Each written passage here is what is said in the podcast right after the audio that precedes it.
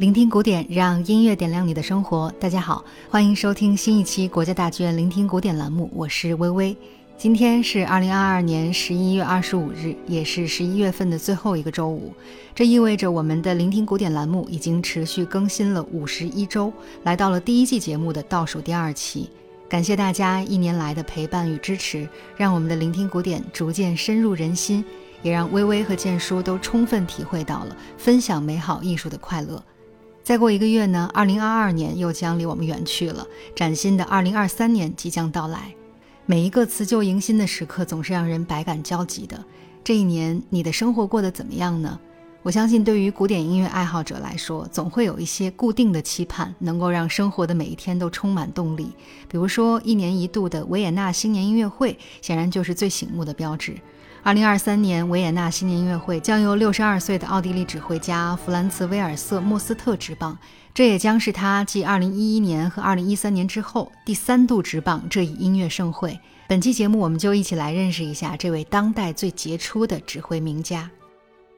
——弗兰茨·威尔瑟·莫斯特。一九六零年出生于奥地利的林茨，在家中的六个兄弟姐妹中排行第四。回忆起童年生活，莫斯特说，在很长的一段时间里，家里都是七口人挤在两个小房间中。但他似乎生来就有一种闹中取静的本领，无论周遭的环境多么的嘈杂，他总能找到属于自己的安静角落，甚至可以在一个星期内读完七本书。莫斯特的音乐训练始于小提琴，他也把成为一名优秀的小提琴演奏家作为自己的理想。但是，1978年的一场突如其来的车祸，让18岁的莫斯特手部受到了重伤，失去了成为小提琴家的可能。回忆起那一场灾难，莫斯特展示出了出奇的平静。他说：“这一切好像都是冥冥之中注定的一样。”发生事故的那天，就是舒伯特逝世一百五十周年的日子，而我正在前往聆听舒伯特专场音乐会的路上。车祸发生之后，我似乎完全没有哭喊和沮丧，反而变得异常平静。成为小提琴家的道路中断，让我很快找到了新的目标，成为一名指挥。从那时开始，莫斯特全身心地投入到了指挥的学习中。一九八五年，二十五岁的莫斯特首次登上了萨尔茨堡音乐节的舞台，引发广泛关注。一九八六年，他首次执棒伦敦爱乐乐团，并在一九九零年被伦敦爱乐乐团选为首席指挥。在六年的任职中，录制了多张备受好评的唱片。接下来，我们就一起欣赏莫斯特指挥伦敦爱乐乐团演奏的门德尔松 A 小调第三号交响曲《苏格兰》的片段。感受一下优秀的英国乐团是怎样诠释这样一部带有浓郁英伦风格的音乐杰作的。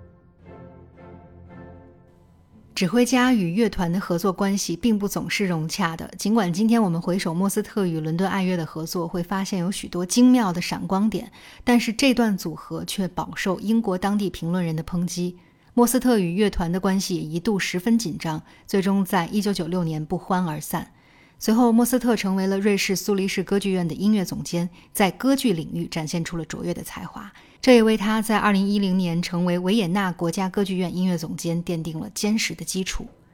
作为一位出生于奥地利林茨的指挥家，莫斯特非常钟情于长期生活在这座城市中的音乐大师布鲁克纳。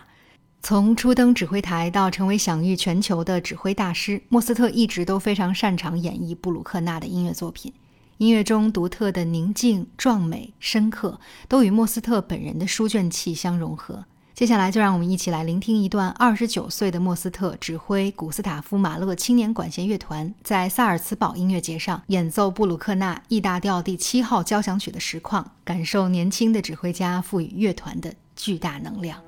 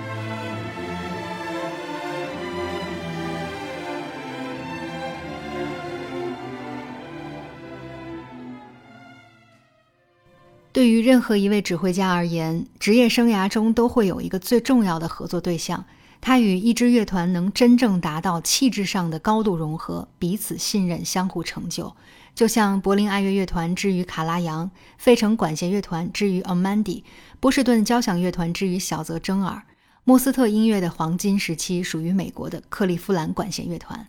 二零零二年，克利夫兰管弦乐团选择莫斯特成为了新任艺术总监。在传统的所谓美国五大交响乐团中，克利夫兰管弦乐团显得非常低调。它不在纽约、费城、芝加哥这样的大都会城市，反而让这支乐团拥有了内敛、沉稳的气质。在很多评论家看来，这支乐团并不是一支典型的美国乐团，声音中反而带有矜持、优雅的欧洲风范。这或许正是莫斯特能够与之高度匹配的原因吧。让我们来欣赏一段莫斯特与克利夫兰管弦乐团在二零零七年演出的贝多芬 D 小调第九号交响曲的片段，体验一下音响中的德奥气质吧。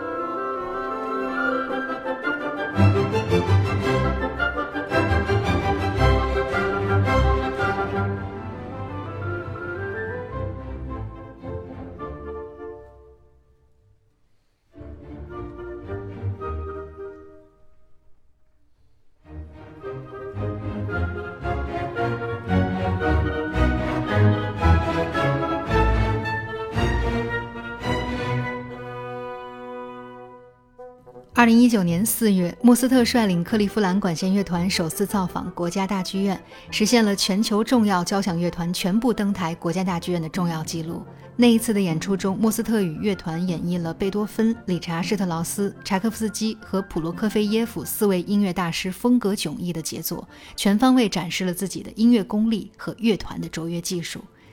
在国际乐坛中，莫斯特对理查施特劳斯音乐作品的诠释得到了一致的好评。作曲家灿烂夺目的管弦乐配器效果，总能在莫斯特的指挥下得到极致的体验。下面就让我们一起来聆听他们带来的理查施特劳斯交响诗《唐璜》的片段。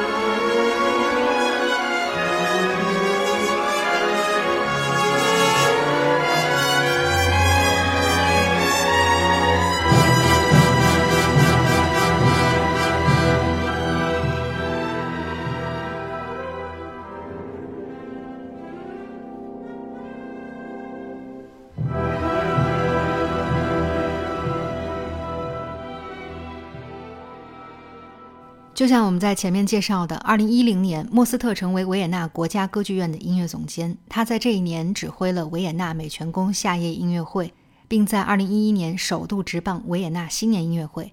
在本期节目的最后，就让我们一起来欣赏一下莫斯特在这场音乐会中的表现。他与维也纳爱乐乐团合作演奏了奥地利作曲家小约瑟夫·霍尔梅斯伯格的吉普赛舞曲。这是一首相对冷门的音乐小品，却在乐团的演奏之下达到了惊艳的效果。音乐中的野性、自由和华丽，无法用任何语言来形容。让我们一起来听听吧。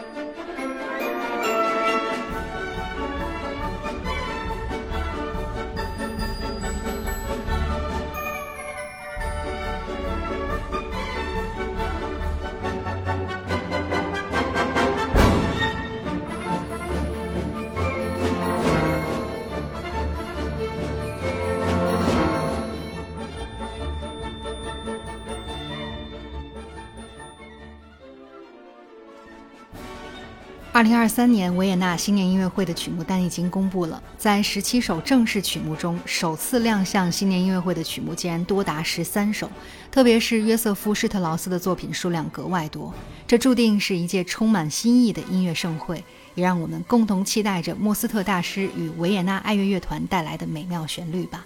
好了，本期节目就到这里了，感谢大家的收听，我们下期节目再见。